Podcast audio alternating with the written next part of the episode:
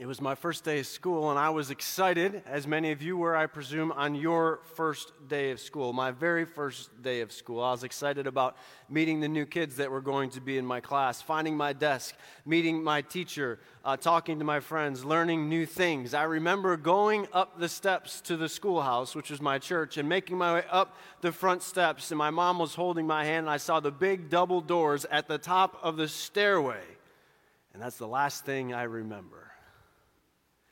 So what it was a small private school.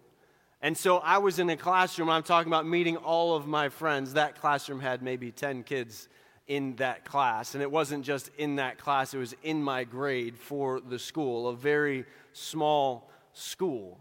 And so, what happens in a very small school like that, as I am going into the school, there were some middle school boys. And middle school boys are just the worst people on the planet because that middle school boy was chasing the other middle school boy around in the foyer and he came running out the door to get away from his buddy and hit me square in the face and knocked me out cold.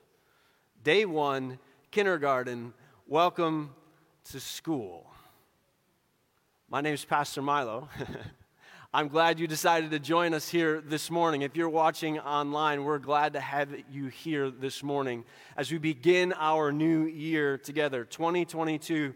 Uh, with us. And, and the reality is, is I may be a little bit biased, but why wouldn't we want to come together to start our year together, to start our time together by gathering around God's Word? So we're so glad that you chose to be with us this morning. It's a great way to start the new year. That may not have been the best way for me to start my school career, but this would be a good way for us to start our time together. If you've got a Bible with you this morning, and I hope that you do, I'm in the New International Version. That's what's in the pews in front of you. If you're at home or if you're here, you want to be able to find your way on a digital device, I'll be in the New International Version. And today we'll be in Matthew, Matthew chapter 16. Today we are beginning a new sermon series a new sermon series called To the Cross. Because those of you keeping track and keeping score out there, we're about 13 weeks away now from Easter. And so this sermon series is going to take us towards Easter. And only a few days into the new year, you may feel like maybe I did that morning, that first day of school. We're only a few days in. It's only the ninth day of the year, and you've already been knocked back on your backside to start the year. Well, don't lose heart. There is hope.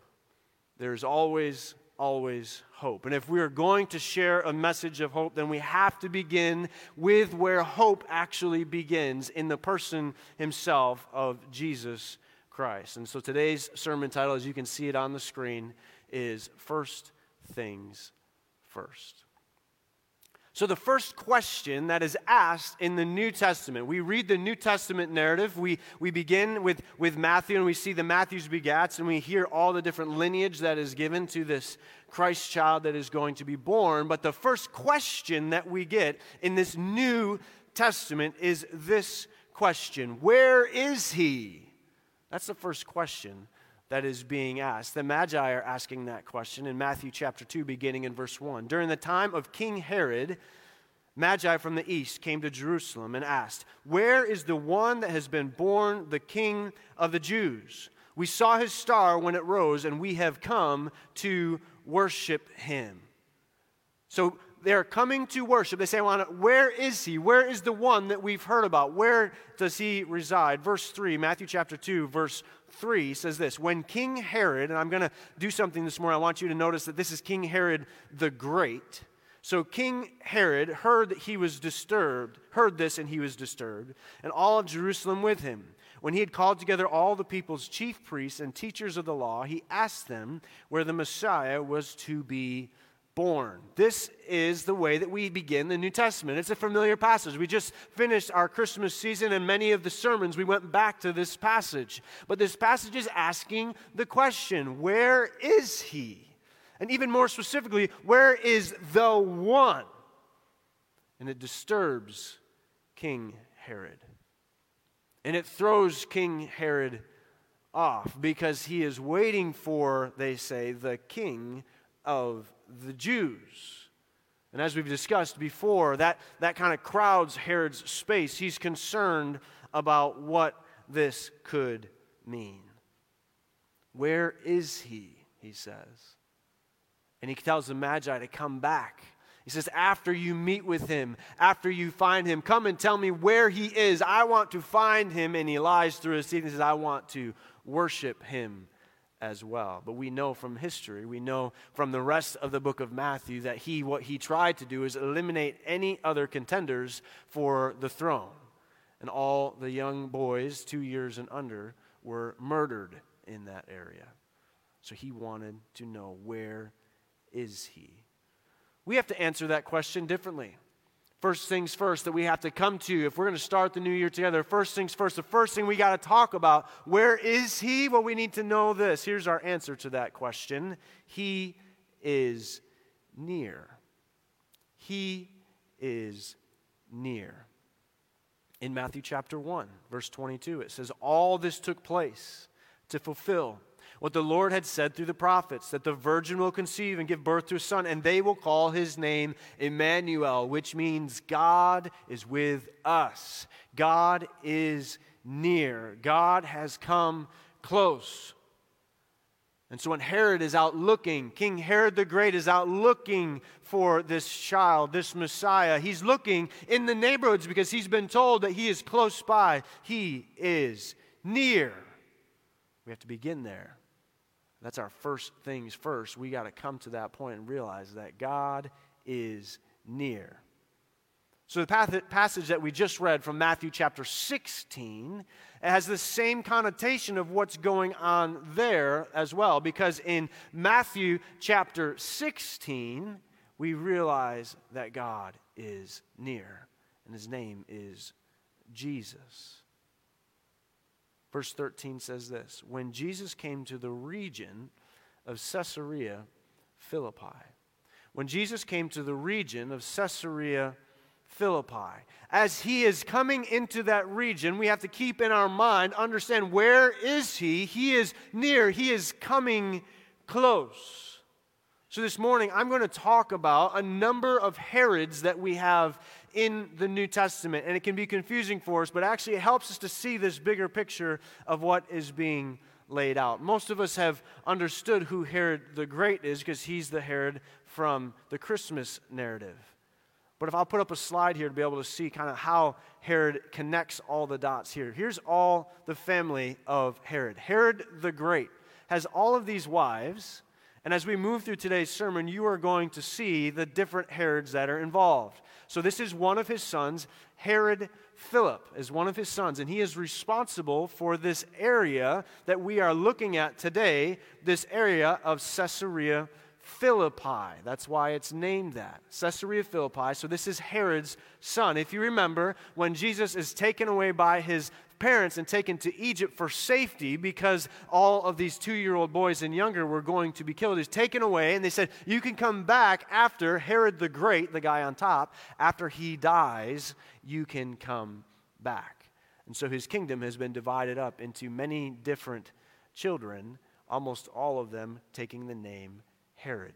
So, who I'm talking about here is Herod Philip in the area of Caesarea Philippi. Let me show you the next slide. So, this area of Caesarea Philippi, you see there at the top Mount Hermon. So, this is a big mountain and it oversees much of the area. Uh, at the bottom of that river valley, as you see, kind of goes down through, the, you see the different deep cut of the water that's coming through. These waters at the top of this area, all of these waters will make their way into the Jordan. They'll make their way into the Jordan River, which is much of the area of Galilee and all that we read in the New Testament. This is kind of the beginnings of that. It's 25 miles north of the Sea of Galilee, and at the base there, this Caesarea Philippi, this is the region that Herod Philip was responsible for.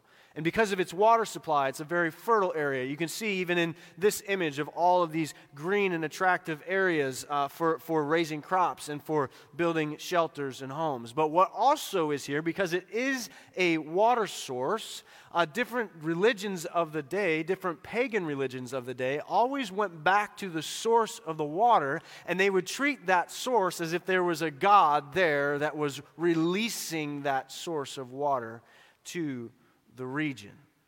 And so this is a dangerous area because what happens here also is this tug back and forth for control of the water source. And so during the Hellenistic and Roman periods, there's all these battles that happen for this very area. Just a few miles away from here is a waterfall. I'm going to show you a picture over here. So this is a water. You can see the tremendous amount of water that is coming through. This is the Banias waterfall, and it's 30 feet high.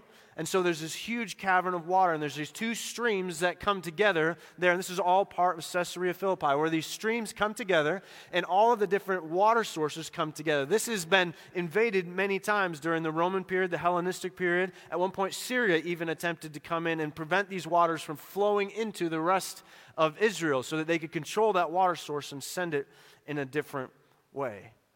Throughout biblical history, let me show you the next picture because there's all these different things that happen. So these water sources are then being driven. So this is a modern day picture. You can see that there's this pathway that goes through. But these are all the channels that water used to come through and kind of be sent and diverted different ways. And so it is not just in Jesus' time, but actually you can go all the way back into Old Testament times that actually they worshiped the god Baal here at this location that we read in Scripture as Caesarea Philippi. The place was called Baal Hermon during that time period, during the Old Testament time. And so it became this place where they worshiped Baal because, again, the water source meant that, that there must be a God who was there in charge of it. And then over time, this site later becomes known as Panias, after the Greek god Pan.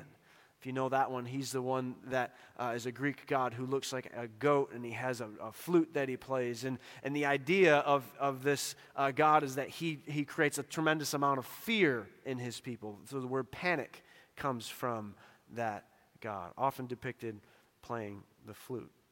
Let's go to our next slide here. During this time period that Jesus was walking the earth, this temple area was built there. And so there's these remains, this again, modern day, these remains, you can see how this temple was built there because the water source was so great and because there was such a, an attraction to the area, they started to worship their gods there. So this was the temple for uh, Pan there, the god Panias. Uh, this guy who was uh, bringing everyone uh, together, but also doing it in fear and control. It was all open uh, worship space for this god Pan. And just to the left of that picture, you can see a dark space uh, is a cave where most of the water source came. Caesar Augustus later gave the city to Herod the Great, uh, and that's where it began a place that they would worship there as well. Would you go to the next slide for us? All along the walls of this huge space, these huge stones, there's these carvings and they would take, because again, they thought that these were gods that would give them this water source was going to change their lives and was going to be able to be a place of worship. There was all these different places. They would place gods. They would carve out a space, uh, the idea of graven images. They would make an image, they'd carve a space, and then they would put that image up there on the wall and they would worship it one after another after another. Again, this is a modern day picture. All these years later, you can still go and you can see how it was carved out for all of these gods to be worshiped there in the space of the Pan temple in the space there. And they're all uh, pulled away, and this is where all the deity was supposedly supposed to be. And, and people would bring their coins, and they would throw their coins in the pool there in front of these places. And if you were more wealthy, you might even be able to get your name carved next to the idol or the god of your choice there. So actually, there are uh, names that are often engraved around it, naming the god and naming the person who gave the money to put that space there. Kind of sounds like something we've heard of before. And then this cave off to the side, this is the Grotto of Pan, it's called. One more slide. The Grotto of Pan, if you look there in the back, that dark cave. Again, this is a modern day picture, but at one point they say that there was an earthquake in the late 1800s and that changed, diverted the water source. But up until that point, that dark space in the center is where water would actually come out of the ground. Through the mouth of that cave is where water would be streaming out, enough water to, to show the whole area and be able to fill all of the Sea of Galilee, all coming out for the most part out of this one cave. That was the water source. Now, water is kind of coming around that and kind of coming out of different places there in the rock. But that was where the spring was, where the water source would be. And so that was the source, the center of pagan worship. And because they're in the third century, because all before Christ they were starting to worship this, uh, this goat god that has the flute, that they would actually go and offer sacrifices there at that cave, and they would offer goats as sacrifices. And the way they knew that he was happy with them is they would take their goat and they would throw it into the pool, and if it sank, that meant that the god Pan accepted their offering. If it floated, you were in trouble. You were in trouble. I assume, and as I was reading about it, there were different ways that they made darn sure that their goat, when they threw it in, that it sunk and it sunk like a rock. Uh, they would do all kinds of things to make sure that they would be honored, that they would be cared for by these different gods. Now, there's all these different gods, all these different idol worships, all these different things that are going on here at Caesarea Philippi. First things first, where is he? Where is Jesus? Where is the Messiah? He is near. The reason why it's important, this setting, this context, as to where we read this passage, is because Jesus is in the middle of all of this. And it was part of why the religious Pharisees of the day were really upset with him because he was supposed to be in the temple if he was the leader that he says that he was. He was supposed to be removed from the normal people, from the filth of the earth, but that's not the God that we serve. No, Jesus the Messiah says, No, I have come, and I've moved into the neighborhood. I am accessible. I am here. I'm Emmanuel, God with us. And so, up to this point, he has made himself available to the masses. He has been preaching and teaching for all to see. But he takes his disciples here to help them know and help them realize. He has just sent them out into different communities so that they would be able to preach and teach the gospel. It was a testing season for them, but he is going to bring them here and he is going to make sure that they understand the mission that lies before them, the responsibility that was there, and it was always going to be to be in the filth, to be in the pagan culture, to be part of that so that it can be transformed with the gospel. That's why he is here. That's why this is important. Some of you grew up in the 90s, early 2000s, like I did. And there was a show, a sitcom that was famous to all of us. We all watched all of the episodes, a sitcom called Friends. And there is one episode, if I say one word, most of you will know exactly what I'm talking about if I say the word pivot. There's a ridiculous episode where the three guys on the show are trying to carry a couch up a stairwell. And one of the guys, Ross Geller, makes his way up the stairwell and he can't turn. He's pinned up against the wall and he keeps telling the other guys, pivot, pivot. And he's trying to get him to turn. He's trying to go up the steps. That's not important to today's message, but here's the point there is a pivot that happens right here in Matthew chapter 16. That is why we are starting our sermon series here. Because up until this point, Jesus has been caring for the masses. Jesus has been healing. He has been talking to many, many, many people. But now he is going to turn and focus himself towards the cross. There is a pivot in his ministry. There is a pivot in the book of Matthew. There's something different going on here. Matthew has been building the case that he is the king, he is the Messiah, he is the one that we've been waiting for. And now there's something important that he is going to do. There's a pivot, there's a turn. Something is going to happen. So we need to be certain that we know and we understand. First things first, where is he? Well, he's in the mess. First things first, who is he? Who is this Jesus? Continuing in verse 13. When Jesus came to the region of Caesarea Philippi, he asked his disciples, Who do you say that the Son of Man is? He uses this term, this Son of Man. It comes up multiple times in the book of Matthew. Actually, it comes up only a handful of times in the other Gospels, but the book of Matthew says this over 30 times uses this phrase, Son of Man. Matthew was listening. He picked up every time that Jesus said, I'm going to write that down. Why does he keep calling himself the Son of Man? Because he wants to be accessible. He wants to be in the filth with humankind. He wants them to know that he is available. He is here. He is tangible. He's accessible. So, who do people say, he says, that the Son of Man is? And they replied, Some say John the Baptist, others say and still others say Jeremiah or one of the prophets. First things first, if we're going to start our year correctly here, who is he? Who is Jesus? Let me bring you back to the slide on Herod and his whole family. So we've looked at Herod the Great. We looked at Herod Philip, who is the naming after uh, Caesarea Philippi. Hanging right over there, and you'll see Herod Antipas. So Herod Antipas is an important character for us to pay attention to in the New Testament. In Matthew chapter 14, we read Matthew chapter 14, just a couple of pages back in your Bible. Matthew chapter 14, verse 1, it says, Herod the Tetrarch, and I've given you the brackets, this is Herod Antipas, heard the reports about Jesus. And he said to his attendants, This must be John the Baptist. He has risen from the dead. That is why the miraculous powers are at work with him. When Herod Antipas looks out and he sees all the things that Jesus is doing, he sees him healing, he sees the lame walk, he sees the blind able to see. He says, This must be John the Baptist.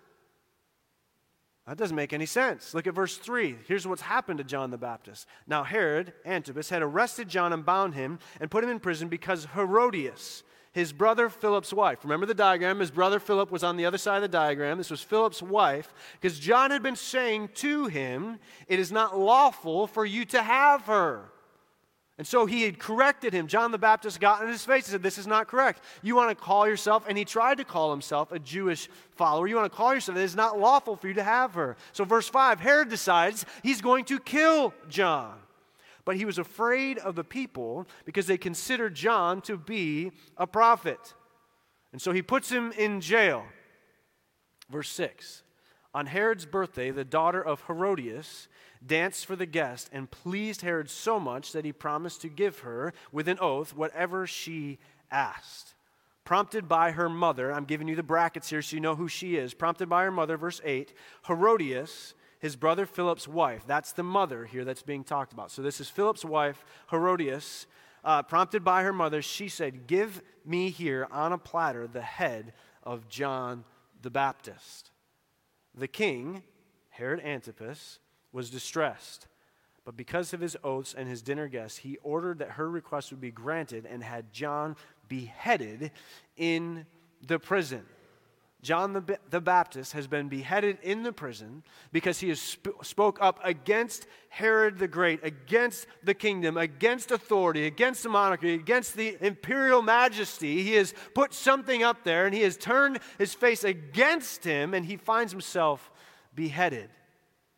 First things first, when we're talking about Jesus, who is he? If we look at the Luke account of the gospel, Luke chapter 9, verse 7, now Herod, the tetrarch, same Herod, heard all that was done. He was very perplexed because it was said by some that John was risen from the dead. He's nervous. He's heard that he's a prophet. He has had him beheaded, and now he looks out and there's this guy, Jesus, doing miracles and doing incredible things. And this is what they're saying about him. Verse 8 By some, they said that Elijah had appeared, and by others that one of the old prophets was risen again. And Herod said, John I beheaded, but who is this, he says, about whom I hear such things?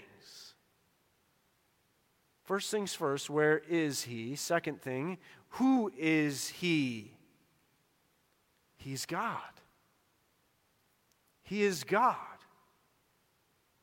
Verse 13 of Matthew chapter 14. This is what happens right after we get the account that John the Baptist has been killed.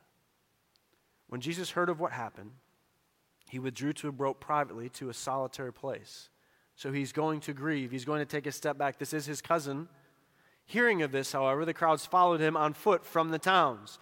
And he directed the people to sit down on the grass, it says in verse 19. Taking five loaves and two fish, he looked up in heaven, he gave thanks, he broke the loaves, and what happens? They all eat and are satisfied. First things first, we need to get this out of the way. We need to know who is he? He is God. And multiple example Matthew gives us. Five loaves, two fish, seven loaves, two fish, walking on water. The wind and the waves obey him, and they all turn around. They all keep looking back and say, Who is he? He is God. He is God. Verse 13. When Jesus came to the region of Caesarea Philippi, he asked the disciples, Who do people say the Son of Man is? They replied, Some say John the Baptist Others say Elijah, and still others Jeremiah or the prophets. They're just regurgitating what the word on the street is. They're sharing with what they have heard, what the people are talking about, what the king himself is saying in his private chambers. This is what they have heard who he is. First things first, if we're going to start our year here together, if we're going to dive into this passage, we need to ask ourselves this question Where are you?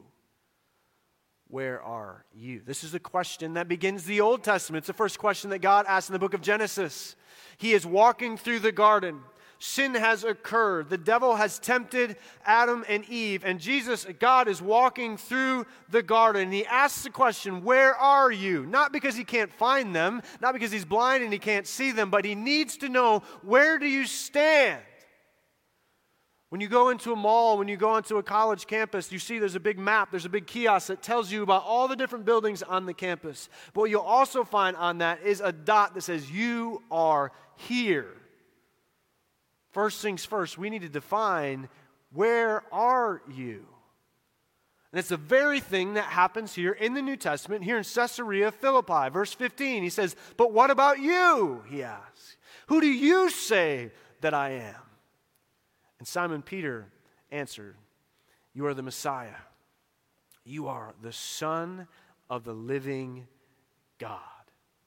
You are the Messiah. You are the Son of the living God. You are the one we have been waiting for, and you are standing right here in front of us. We see you. We've been with you. We know that you are the one. Verse 18. Jesus responds, I tell you that you are Peter, and on this rock I will build my church and the gates of Hades will not overcome it, and I will give you the keys to the kingdom of heaven, is what he says there to Peter. Now, again, it's important that they are in Caesarea Philippi for this to make sense. Because here they are, they're in the center of idol worship. They are looking into the cave where the water source comes out that is supposed to be the source of all life for all of these idol worshippers. Even going back into Old Testament times, this is an important thing that he is saying there. Because Baal, the idol worship that they worshiped with Baal, apparently he would take a winter vacation like some of you do, and you decide to drive to Florida. He decides to drive to hell, Hades, the underworld. Baal would disappear every winter, they would say, and he would go into the underworld because it was warmer there. He would go into the underworld and cause trouble, cause strife. And that's why you didn't want to wake him because he would literally, supposedly, be coming out of this cave. And so when Jesus says, the gates of Hades will not overcome it, it's important that they are in this place at this location when he says those words. It's probably another sermon for another day, but there are three things that Jesus says in response to this declaration. The Catholic Church takes a look at this and they say, We want to make Peter the first pope because he says, On this rock, Peter, I will build my church. And so they say that's why Peter is so important. He's the first pope, he's the first person.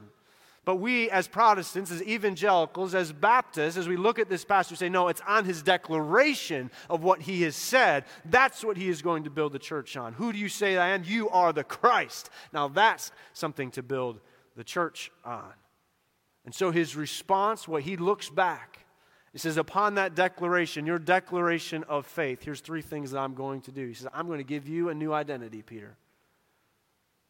Because from now on, you are going to be the one who is going to be the leader of our disciples. I'm going to build my church. And I'm going to use you, the 12 disciples. I'm going to use you specifically, Peter. And we see that he does that. In the book of Acts, we see that he uses Peter to begin the church that is reaching out to the Jews. We also see that he is building the church that's reaching out to the Gentiles. He is using Peter tremendously upon this declaration. He says, I will give you the keys to the kingdom. What did Herod the Great say? He said, Where can I find him who has come to be the king of the Jews? The entire Gospel of Matthew, the story is being played out. The, the, the emphasis is being given that this is your king. And what is so different about King Jesus is that from this very moment, the pivot happens that he is giving the keys to the kingdom to the peasants. He's giving the keys to the kingdom to his followers. He's giving the keys to his kingdom to his disciples, to you and to me. And he says, I will build my church on this. First things first. Where are you? Where are you? Let me bring up Herod again. There's five Herods in the New Testament, so it's difficult for us to keep them all straight. But here's what happens we've seen Herod the Great, we've seen Herod Philip, we've seen Herod Antipas. In the book of Acts, we meet someone called Herod Agrippa the First. Herod Agrippa the First. In Acts chapter 12, we read this Herod, Agrippa I, is wearing his royal robes. He's sitting on his throne. He's delivered a public address to the people. And they shouted, This is the voice of a God, not a man. And when we read this in Acts chapter 12, what has just happened is that Peter, guess who? Peter is in prison with Silas. And the gates of the jail have been thrown open, and he walks out perfectly clean, perfectly whole, untouched. And Herod has no idea that this has happened. And yet he allows himself, after giving a speech, maybe it's the State of the Union address, I don't know, after giving a speech, they all start throwing things at him and they say, giving praise to God, that this is a voice of a God, not a man. Next verse says, immediately, because Herod Agrippa did not give praise to God, an angel of the Lord struck him down. If you continue in the verse, it says, the worms ate him there. Why does this happen? Because this Herod, this king, answered his question a little bit differently. When the question was asked, Where are you? where he was, was said, I must be equal with the king. I must be equal with the gods. And immediately he is struck down. First things first, where are you? Let's go back to our Agrippa slide. This is Herod Agrippa II. So now his dad in Acts chapter 12 is knocked off. And the angel wipes out Herod Agrippa first. He becomes king. Uh, Herod Agrippa II becomes king at a very young age. Why? Because God struck down his father. That's why. And so later in Acts chapter 25, guess who? It's Paul now who is being pulled in front of all of the different leaders of the day because he's been preaching the gospel. Acts chapter 25, beginning in verse 27, says this King Agrippa, Herod Agrippa II, says, Do you believe in the prophets? And he sticks this in there, says, I know that you do. Why? Because he knows the history. He knows that Herod Agrippa II's father was killed because he was disobedient and disillusioned to who God really is. He says, Do you believe the prophets? I know that you do, he says. And Agrippa said to Paul, this is after Paul has told his whole story about the, uh, of how he had met Jesus on the road to Damascus. He says, Agrippa to Paul, Do you think that in such a short time you can persuade me to be a Christian? This movement that I'm seeing, this, this church that is growing, you Jews that are beginning to worship Jesus, the Gentiles are beginning to come in because he's been made accessible to all. 29, Paul replies, Short time or long, I pray to God that not only you, but all who would be listening to me today may become what I am, except for these chains. He holds up his chains. So I would have everyone who is listening to my voice even you, King Herod Agrippa, that you would come to a faith in Jesus Christ. You would come to a faith in Jesus Christ because you understand and know. You start first things first. You know who He is. As the band comes up this morning, this is our desire, my desire in this message this morning as we start our new year together. First things first. These principles, these ideas will drive what happens in your life the rest of this year, the rest of next year, the rest of your life if you understand where is He? He's here, friends. God did not spin the earth into orbit and then walk away and hope that everything turns out all right. No, He came here, God with us. And he didn't come here, God, with us just to be in the temple, just to be away from everyone in some type of holy space. No, he wanted to get in the dirt and in the filth. He wanted to be here with us. And to go back to the story that I began with this morning, some of you may have started the year, nine days into the year, and knocked down already, sitting on your backside. We see in Scripture that God is a heavenly Father who reaches down again and again and again and picks us up. Suffer the little children to come to me, he says. Let me help you up. We have the rest of the year to go still. He says, I'm here and I am with you. Where is he? He is here. Who is he? He is God. You may be here this morning and you have heard this multiple times. That was my story. I've shared this with you before, but as a teenager, I'd grown up in the church. I'd accepted giving my, my life to Christ at seven or eight years old, but as a teenager, I met this cute girl in high school, told her about Jesus, invited her to church, and she asked me this question when I told her, No, we probably can't go on a date because you're not a Christian. And she said, Oh, I understand that. I got other friends whose parents are Christians too, and they won't allow it. And it was as if this very passage that I'm speaking on this morning was in my face because it said, That's what they say about him. What do you say? Where do you stand? Who is he for you? Where are you on this one? And in that moment, as a 15 year old kid, having to figure it out, I had to be able to come to my own collection, collect my thoughts, to be able to say, that is my parents' faith, but for me, as Peter had to do, you are the Christ. You are the Son of God. And because of that, I'm going to live my life accordingly. Where are you? Do you believe? Herod Agrippa, the king Herod, who has the power with a snap of his fingers to kill whoever he wants at any time he wants. Paul looks him in the eye and he says, I want you to believe in Jesus too. I want you to believe in him too.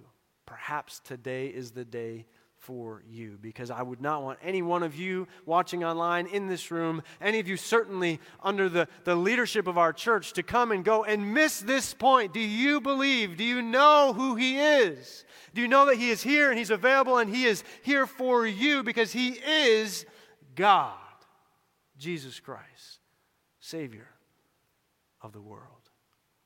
Perhaps today is today.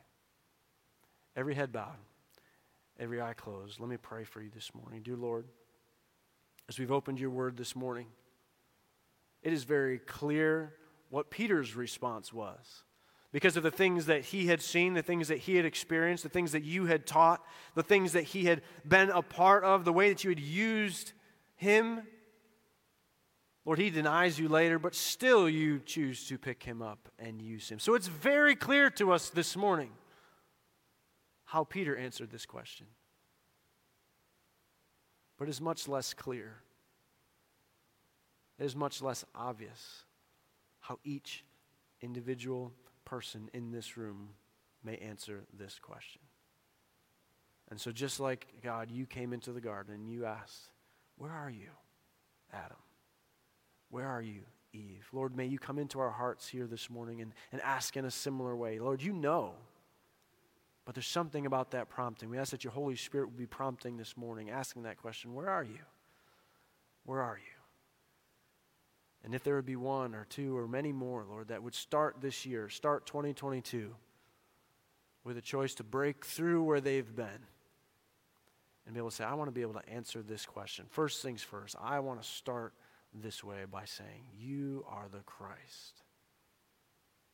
We read in Scripture, Lord, that you, as the Christ, went to the cross as a substitute for my sins and for the sins of every person in this room, went there, sinless, innocent, and yet died on the cross for us to make eternal life available to each and every one of us. To as many as received him, to them he called the sons of God.